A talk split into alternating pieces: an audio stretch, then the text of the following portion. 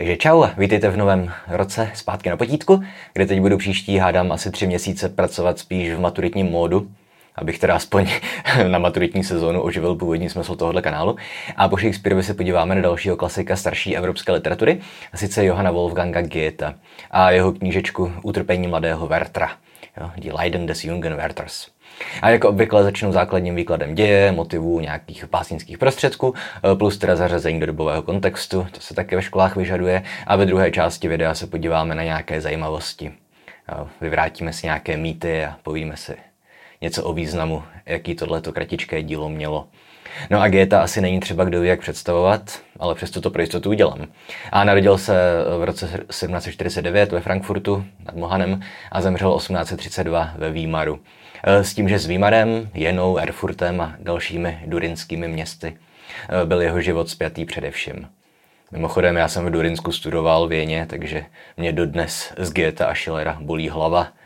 Furt pro nás spali, lokal patriotismus funguje i v Německu, ale hádám, že dobře pro vás. Protože mám kvůli tomu nejspíš po ruce i nějaké informace, které nepatří do běžné výbavy češtěnářů a budete si moct připsat nějaké plusové bodíky, pokud se díváte kvůli škole.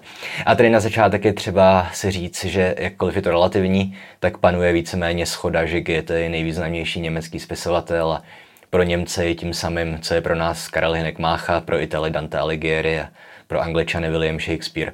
Tedy, že kdykoliv vysvětlujeme nějaký literární fenomén, nějakou figuru, metaforu, metonymy, oxymoron, používáme příklady z děl těchto autorů. Proč? Protože se tak nějak předpokládá, že každý člověk s maturitním vzděláním je má přečtené.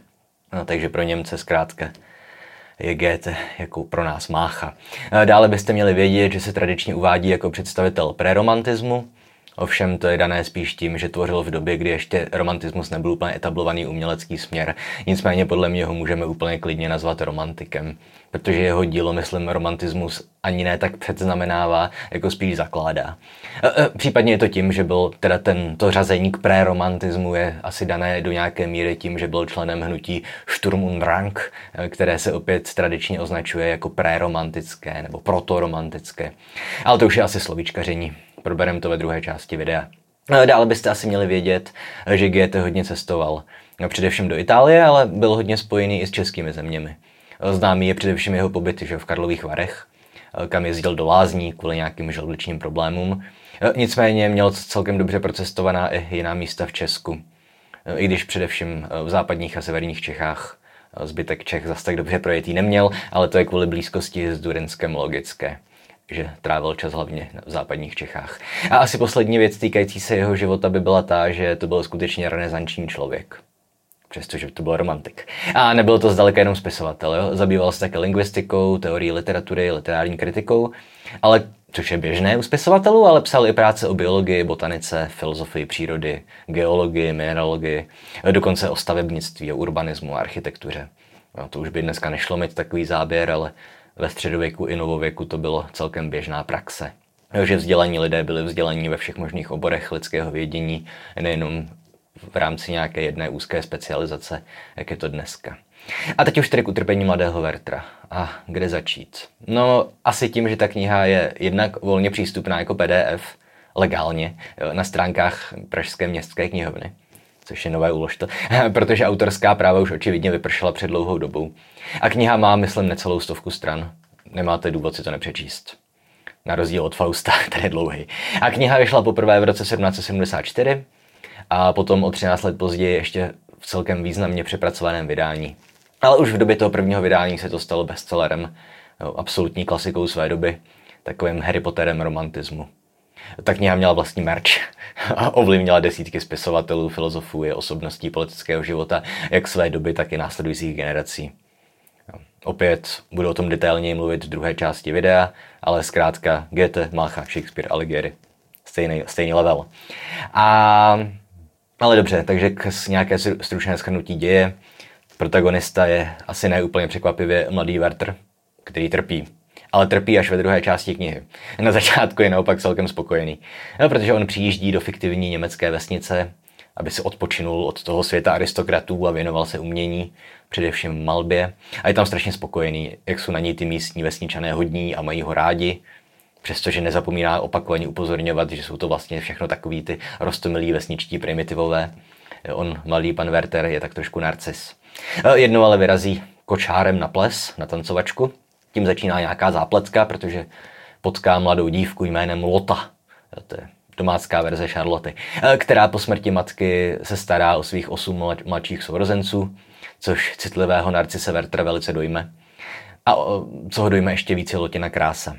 A na plese si spolu velice rozumí, opakovaně spolu tančí, jenže problém je, že Lota je zasnoubená.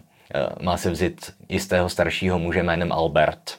No a tady by se čtenáři mohlo zdát, že budeme sledovat příběh typického milostného trojuhelníku, kdy Lota a Werther jsou do sebe zamilovaní, ale stojí mezi nimi zlý starší Albert, kterého si má Lota vzít z donucení, prostě, nebo kvůli penězům, ale tak to naštěstí není.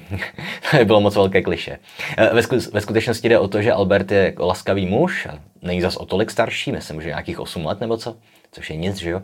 A Lota si ho rozhodně velice váží, má ho za dobrého a starostlivého člověka a obecně nemá žádný problém s tím, že si ho má vzít.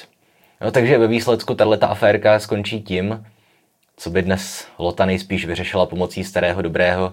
Hele, Vertre, si fajn kluk, ale asi bude lepší, když zůstaneme přáteli.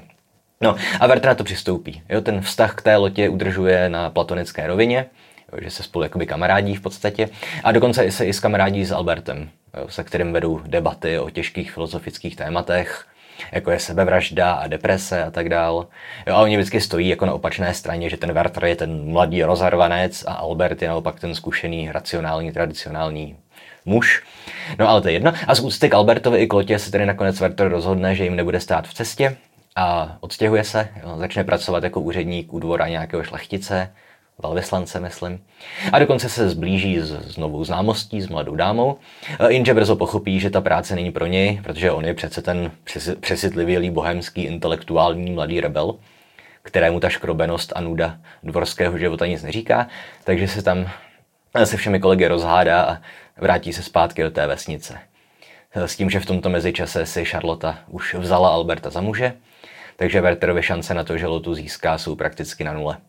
A Lotu dále navštěvuje a povídá si s ní, ale jelikož ví, že z toho nic nebude, tak zkrátka ho to žene do stále větších depresí.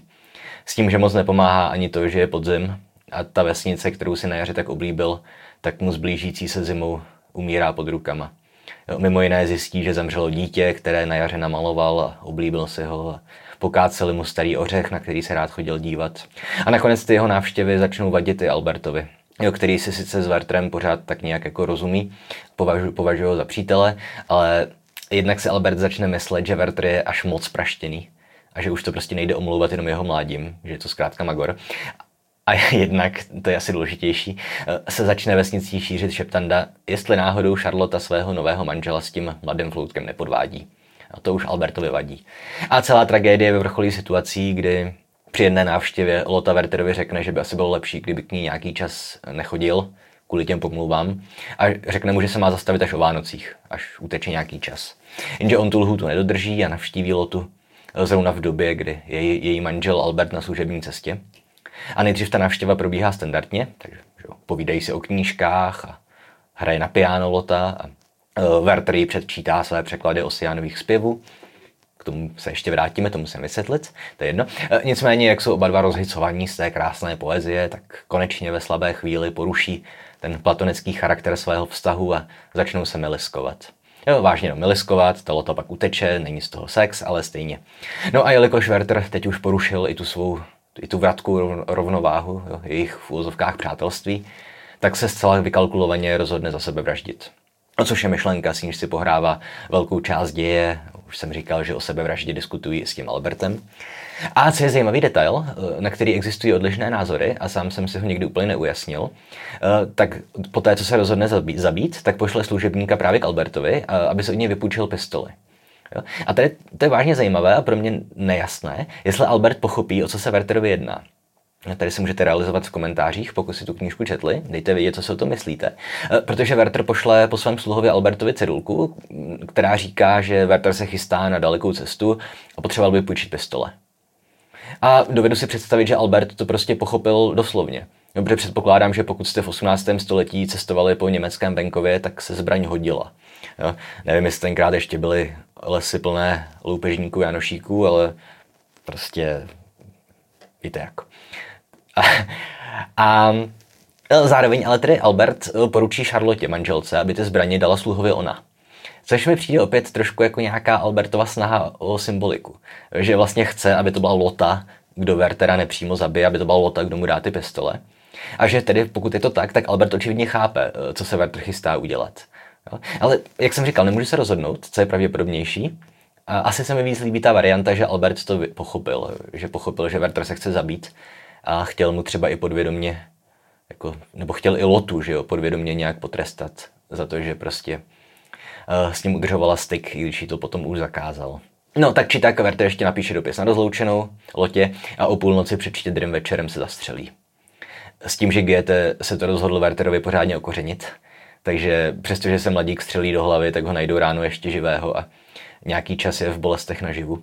Takže si můžeme domyslet, že strávil, dejme tomu, nějakých 10 hodin eh, v brutální agony, v bolestech smrtelné křeče. A knížka končí tím, že Werther, že Wertera pohřbili místní řemeslníci, protože na církevní pohřeb jakožto sebevrah neměl nárok. To už jsme probírali že v epizodě o Moliérovi, že to tak vždycky fungovalo, ale důležitější je nejspíš to, že na pohřeb nepřišli ani Lota s Albertem, No a to myslím jako schrnutí děje úplně stačí. A teď bychom eh, se ještě v té v úvozovkách středoškolské sekci měli podívat na formu, jo, na dobový kontext a podobné legrace. A pokud jde o formu, tak asi nejpodstatnější formální záležitostí je to, že se jedná o prozu psanou v dopisech. Jo. Oficiálně si to, že v učebnicích označuje jako román v dopisech, rozsahem je to sice spíš novela, ale podle mě je úplně obhajitelné považovat Vertra žánrově za román. Na tom konec konců nesejde, je to jenom škatulka. A román v dopisech byl v té době relativně málo užívaný, jakkoliv to nebyl neznámý jev, jo? nebyl to Goetheův vynález. A, a už že v roce 1230 byly jako součást románu u růži publikované dopisy Pierre Abelara, jeho studentce a tuším, že i milence Eloise. A romány v dopisech byly populární i v pozdním středověku a raném novověku. Nicméně pokud je o nějaký ten dobový kontext, tak Geta zřejmě při výběru formy nejvíc ovlivnila knížka eh, Julie a Nová Eloise eh, od Žána Jacques Rousseau, eh, která vyšla tuším 10 let před sepsáním Bertra a Goethe z ní na jednom místě ve, Bertrovi dokonce cituje. Jo, takže ta inspirace je přiznaná. No, takže dobový kontext Jean-Jacques Rousseau. A co je dále zajímavé, a chce se mi říct trošku i postmoderní, je to, že kniha kromě dopisů obsahuje i poznámky pod čarou, jako dopisované údajným vydavatelem té knihy a taky kapitoly podepsané nakladatelem, vydavatelem. Jo, takže GT hraje takovou tu hru, že se jedná o autentické, skutečné dopisy, které někdo asi zaslal do nakladatelství a ti redaktoři opatřili poznámkami a připravili k vydání. Což je postup, jo, v umění, myslím, který je relativně běžný v moderní a postmoderní literatuře. Jo, podobný postup používá že Jakub Demel nebo Vladimír Nabokov, že svoje romány jakoby, že předstírají, že jsou to eh, skutečné texty opatřené nakladatelskými poznámkami, ale v temném 18. století to byl skutečně inovativní postup. A jeho pozdější obliba ve 20. století, myslím, dokazuje tu Goetheovu omlouvám se za to slovo, nadčasovost. To, že do nějaké míry zkrátka předběhlo svoji dobu. A zajímavé kromě toho to, že první verze Wertera byla anonymní. Byla opatřená i předmluvou vydavatele, která v pozdějších verzích, myslím, chybí. A text byl prezentovaný jako autentický. Jo. Nikoliv jako román, ale jako skutečné dopisy skutečného člověka. Jo, opět dokážu si dost dobře představit, že dobového čtenáře eh, tím mohl GT oklamat. No, v první řadě jsou totiž ty Werterovy dopisy psané velice přepjatě, emocionálně, se také ještě nejspíš vrátíme. Zatímco ty pasáže psané údajným vydavatelem ty zcela mění tón. Jsou věcné, postrádají emoce víceméně a jenom doplňují kontext, který ve Werterových dopisech chybí. Jo? Že tam vždycky prostě jsou ty dopisy Werterovi a pak je tam nějaká kapitola dopsaná tím nakladatelem, kde prostě říká, a aby čtenář pochopil, co se dělo mezi sepsáním těch dvou dopisů, tak Werter šel tam a tam a udělal to a to. Jo? No a ještě vtipnější jsou pak ty poznámky pod čarou. E, protože třeba u první zmínky té vesnice, kde se román odehrává, Eh, Valheim, myslím, tak tam píše v poznámce pod čarou ten údaj, údajný vydavatel, že na mapě tu vesnici hledat nemáme, protože jména míst osob jsou změněna, aby tím chránili soukromí pozůstalých. To, zkrátka vidíte, že to byla celé byla pěkně promyšlená maškaráda, jo, mystifikace. A neznám detaily, ale očividně eh, netrvala dlouho. Brzo se ukázalo, že se jedná o umělecké dílo, že to není skutečný příběh. A jak vidí všichni znalci Milana Kundery nebo samotného Géta, tak se tenhle vtípek eh, Gétovi posmrtně vrátil. když zveřejnila jeho údajné, ve skutečnosti sfalšované dopisy jistá Bettina von Arnim. Ale to už je zase jiný příběh a řeším ho ve videu o Kunderově nesmrtelnosti. A mimochodem on to, že nebyl od GT žádný vtípek, to jsem řekl hloupě, byl to prostě umělecký záměr. Protože ono, jedna věc je, když vám dneska každý druhý lacený horor tvrdí, že příběh je inspirovaný skutečnou událostí. To je, hádám, prostě jenom snaha vyvolat v divácích pocit hrůzy, pocit, že by se to mohlo stát i vám.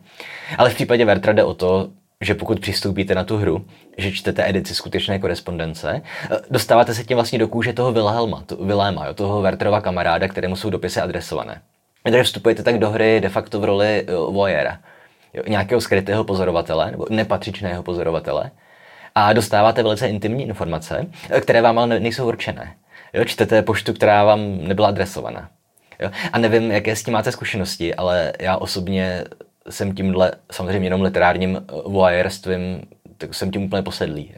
Trpím tím ukázkově. Strašně mě baví a zajímá pročítání korespondence nebo soukromých deníků různých slavných spisovatelů paradoxně, když jsem ten velký zastánce smrti autora. Ale prostě baví mě to do té míry, že se tomu věnuju i profesně.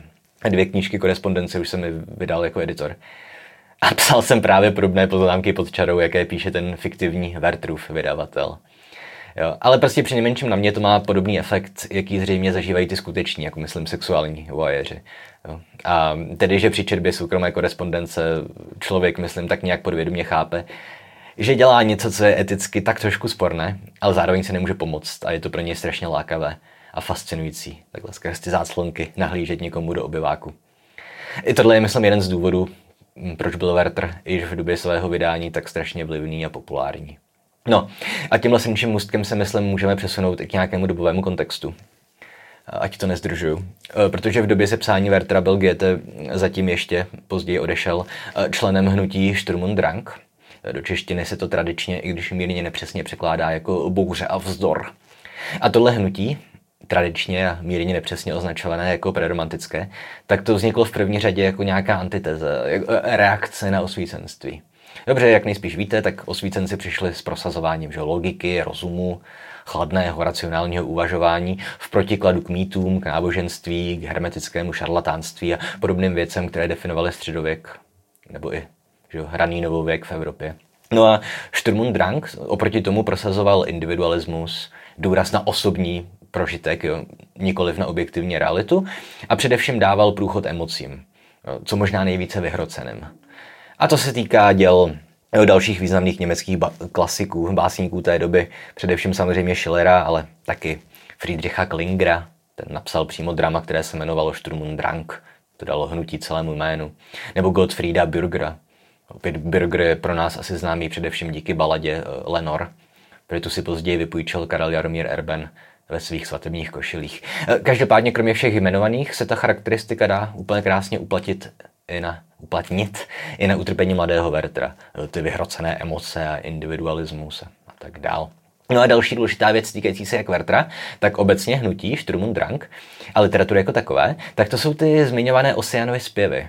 Jsem říkal, že se k němu musím vrátit. Už jsem je při přeříkávání děje zmínil že při posledním setkání Verta a Charlotte Werther předčítá ty své překlady, ale nezmínil jsem už co nebo kdo vlastně byl ten Osian.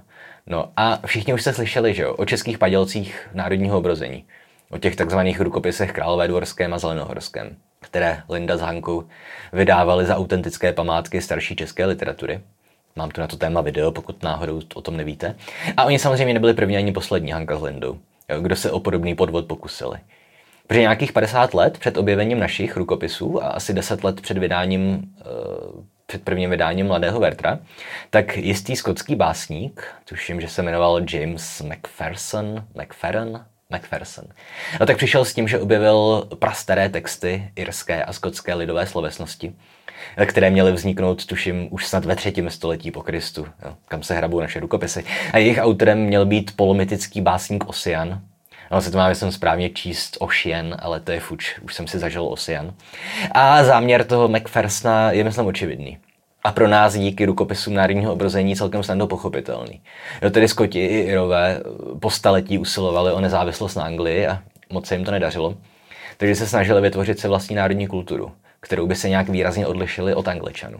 No, stejně jako jsme se o to o pár desítek let později pokoušeli i my v rámci národního obrození a nějakého odporu proti Rakousku.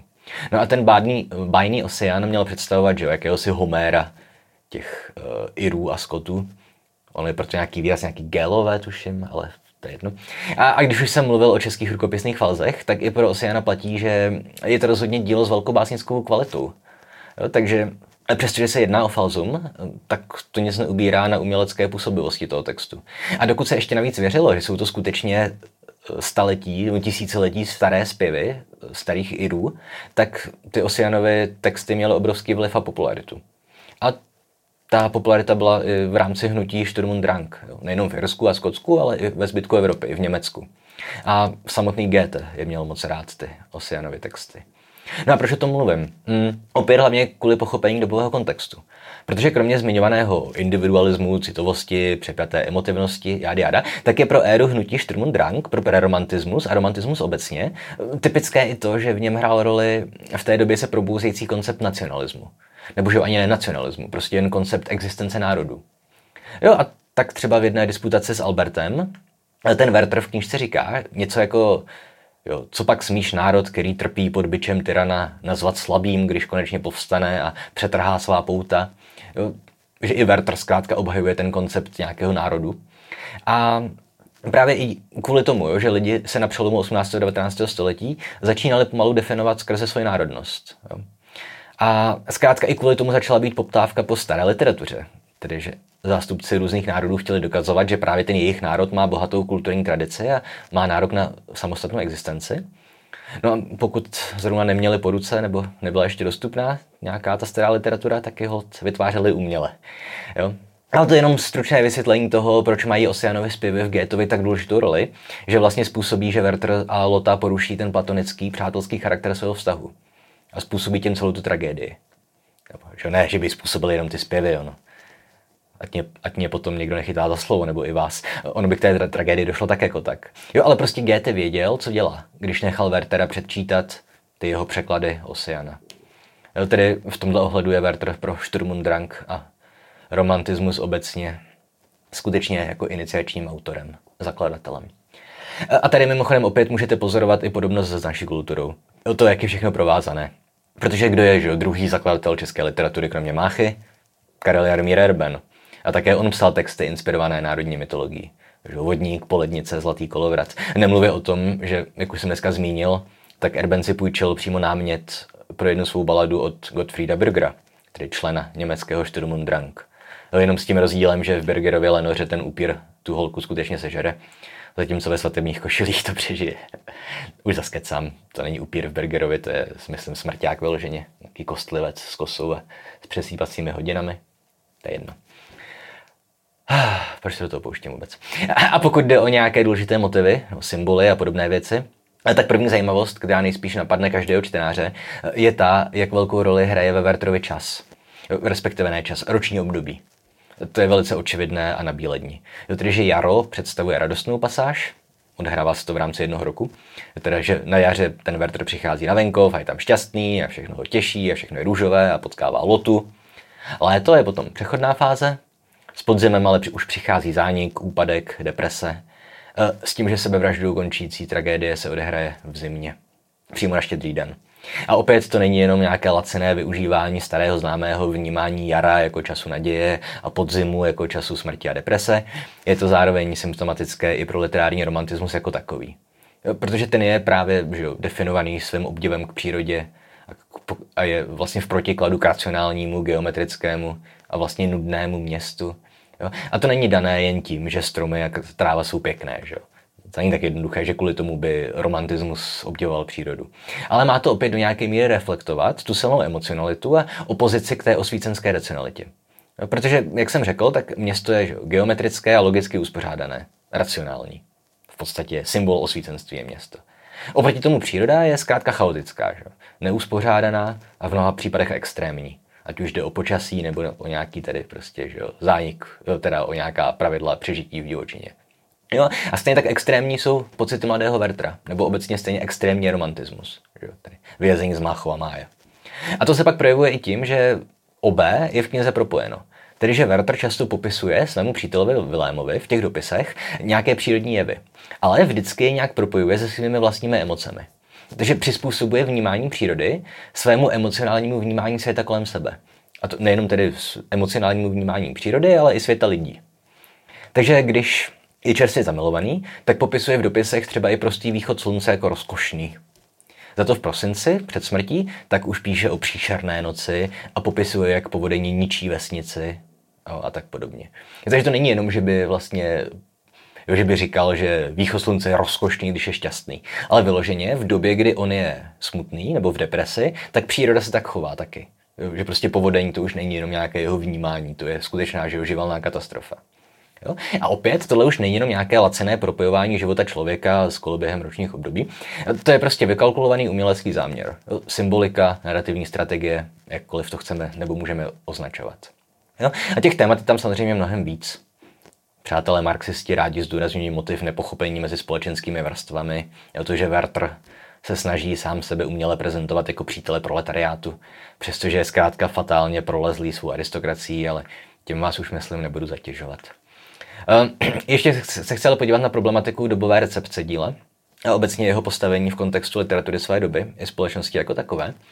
Ehm, protože jo, znáte takové to kliše, dobová kritika dílo XYZ odmítla a ocenění se autory dostalo až po smrti. No, u Wertera to byl tak jako tu půl na půl. V první řadě chci říct, že sám Goethe neměl Wertera rád. De facto litoval, že knihu napsal. Distancoval se od ní v pamětech tuším napsal něco ve smyslu, že ta kniha byla úspěšná jenom proto, že vyšla ve správný čas na správném místě, ale že není moc dobrá. E, nicméně fakt, že ji dodnes čteme a dáváme jako povinnou četbu, myslím, svědčí o tom, že to není tak úplně pravda. A kromě toho litoval GT, Tady opět nacházíme ozvuky Kunderovy nesmrtelnosti. E, litoval, že později se začali různí lidi hnípat v jeho osobním životě a zjistili, že mladý GT byl zamilovaný do jisté dívky jménem Charlotte, které říkal Lota a která ho odmítla a namísto toho si vzala jistého pana Kestnera, staršího muže, tuším, že právníka, se kterým se Goethe znal z práce, nejspíš to byli kamarádi. A vzali se rok eh, před publikací první verze Mladého Vertra, což opět jako historická zajímavost, jako literární bulvár je to super, ale je to úplně jedno. A přesto se obávám, že proč jsem o tom vůbec mluvil. V případě tohohle videa to utkví v paměti stejně většímu množství lidí, než význam osianových zpěvů v kontextu nastupujícího evropského romantismu. No, to je jedno. Prostě Goethe tu knížku nesnášel, co ale zbytek světa. No, významný německý spisovatel a kritik uh, Werner Furt, tak on asi před deseti lety vtipně označil Wertera za první německý bestseller. Uh, měl pravdu. Kniha měla okamžitě obrovský úspěch, vznikly desítky epigonských textů, jo? nápodob mladého Wertera. Dokonce měly vlastní název, jo, Verteriády. Kromě toho měla kniha vliv na dobovou módu, na maníry. že mladí lidé se po celé Evropě oblékali jako Werther. Existoval dokonce merch, vydávaly se parfémy, značky Mladý Werther a potisky, dokonce speciální kolekce míšenského porcelánu. A k Werterovi se později hlásil, že filozof Zoren Kierkegaard nejznámější faktoid je asi to, že když stárnoucího Goethe na nějaké konferenci potkal Napoleon Bonaparte, tak se mu svěřilo, že Vertra četl už asi desetkrát a nosí ho neustále u sebe. Četl si ho v době, kdy bojoval v Egyptě a tak podobně. Jo, takže doboví čtenáři Vertra rozhodně neodmítli, naopak. Jak říkám, byl to bestseller. Pokud jde ale o reakce oficiálních kruhů, tak tam už to bylo komplikovanější. V první řadě asi tušíte, že s knihou měla velký problém církev. Protože sebevražda je hrozný hřích a když se vám hrdina nejprodávanější knihy své doby v závěru za sebevraždí, tak s tím jakožto zástupci církve logicky budete mít problém. Ale tak třeba jeden hamburský teolog, Johann Melchior Goethe, tak prohlásil, že Werther zahanbuje křesťanství. A filozof a teolog Kaspar Lavater zase řekl, že Werther je kniha bezbožná a po všech směrech odporná a tak dál. No. no a co kritizovali kritici a teologové především očividně byla taková ta jedna pověra, která se drží dodnes v kulturní paměti, a sice, že vydání Vertra vedlo k vlně sebevražd mezi mladými lidmi. Jo, na české Wikipedii jsem si to četl i dodnes napsané, že o vlně sebevražd existují i přímé důkazy. A v psychologii a sociologii se užívá označení Werterův efekt jo, pro případy, kdy někdo spáchá sebevraždu proto, že o nějakém podobném případu čte v novinách nebo někde. A to mimochodem nechci nějak zlehčovat, protože třeba, že to funguje na stejném principu jako to, co jsme si teďka tady zažili sami. Prostě Jenom naprostý idiot to může dělat streamy nebo sepisovat články o lidech, kteří, dejme tomu, spáchají nějakou masovou střelbu a dělat z nich prostřednictvím toho jakési zvrácené hrdiny. Ale problém je ten, že prostě žádná spojitost mezi Vertrem a nárůstem počtu sebevražd nebyla nijak dokázaná. Tohle se rozšířilo čtyři roky po vydání Vertra kvůli tomu, že někde v jezírku našli utopenou šlechtičnu nějakou, která u sebe měla ve chvíli sebevraždy eh, právě tedy v utrpení mladého Vertra. A to v první řadě neznamená, že to udělala proto, že si přečetla tu knížku a řekla si, že by byl super nápad se zabít. Eh, stejně taky nesmysl že zakazovat, kdo chytá v žítě, protože tu knihu měl u sebe vrah Johna Lennona. Nebo si pamatuju z dětství, že jsem nesměl jít do kina na Šerka, protože novinami proběhla informace, že Šerka měl rád nějaký kluk, který potom vystřílel svoji školu. No a nemluvě o dodnes přetrvávající představě, že hraní násilných videoher vede k násilnému chování ve skutečném životě. Kdyby to tak bylo, tak, tak že se chovám násilně, ale ještě k tomu se neustále pokouším vyčarovat fireboly a zkouším na svého šéfa při žádosti o zvýšení platu svůj prsten, kterým mi přidává plus 4 charizmatu. To je jednou, že splácám. Ale chtěl jsem jenom říct, že žádná epidemie sebevražd po vydání Vertra neproběhla. Máme doložený maximálně jeden takový případ s utopenou šlechtičnou, což ale lze snadno přejít jako nějakou výjimku. A moc se mi líbí citát jednoho německého, mi to byl právník, který řekl, že tu knihu četl celý svět a nikdo se kvůli ní nezastřelil, za to, že zná jednoho, který se oběsil, když si přečetl až do konce jeden z křesťanských útoků na Goethe. No. A tahle pověra uh, neměla efekt, že jo, jenom v učebnicích dějin literatury, ale i v praktickém světě. Že třeba v Lipsku byl prodej té knihy několik desítek let zakázaný právě ze strachu, že povede k nějakému náruč, nárostu sebevražd mezi místní omladinou. No, ale to myslím pro dnešek asi úplně stačí o Werterovi. Uh, ještě udělám takový ten klasický závěr videa, tedy že víte, jak lajky, odběry, to znáte, Hero Hero. A nevím, jestli vidět, já si musím zapnout OBS. Uh, ale mám na sobě teďka Mám na sebe pokus o nový merch. My jsme si totiž domů se ženou pořídili lino. A já samozřejmě zatím vyrábím jenom tisk, uh, ty, jak se řekne, uh, razítka z Pokémony, ale VV se rozhodla, že nám začne vyrábět pomocí Linoritu nový merch.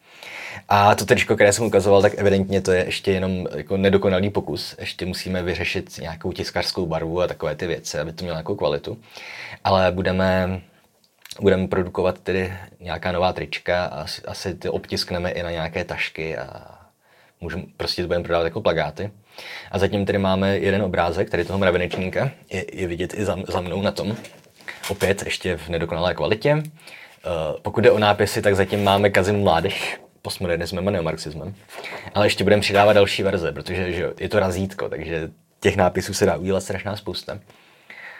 Uh, ještě jsme si říkali, že obnovíme to, že, že zrození čtenáře musí být vykoupeno smrtí autora. A možná ještě nějaké další hlášky, pokud by vás napadly, dejte vědět. Ale jak říkám, dá se to i kombinovat, promíchávat. Jsou to razítka, takže to není nic náročného. A tak, takže tolik k připravovanému merči a jak jsem říkal, budu teďka hlavně dělat maturitní rozbory, protože je maturitní sezóna takže si pište, co chcete, abych udělal. Ale já jsem někde našel nějaký starý seznam děl, které jste si hodně psali a takže asi tuším, co bych měl dělat za knížky. No. Takže teď budou knížky a žádná kulturní kritika. Mějte se hezky a čau. Pokud se mi teda podaří vypnout nahrávání.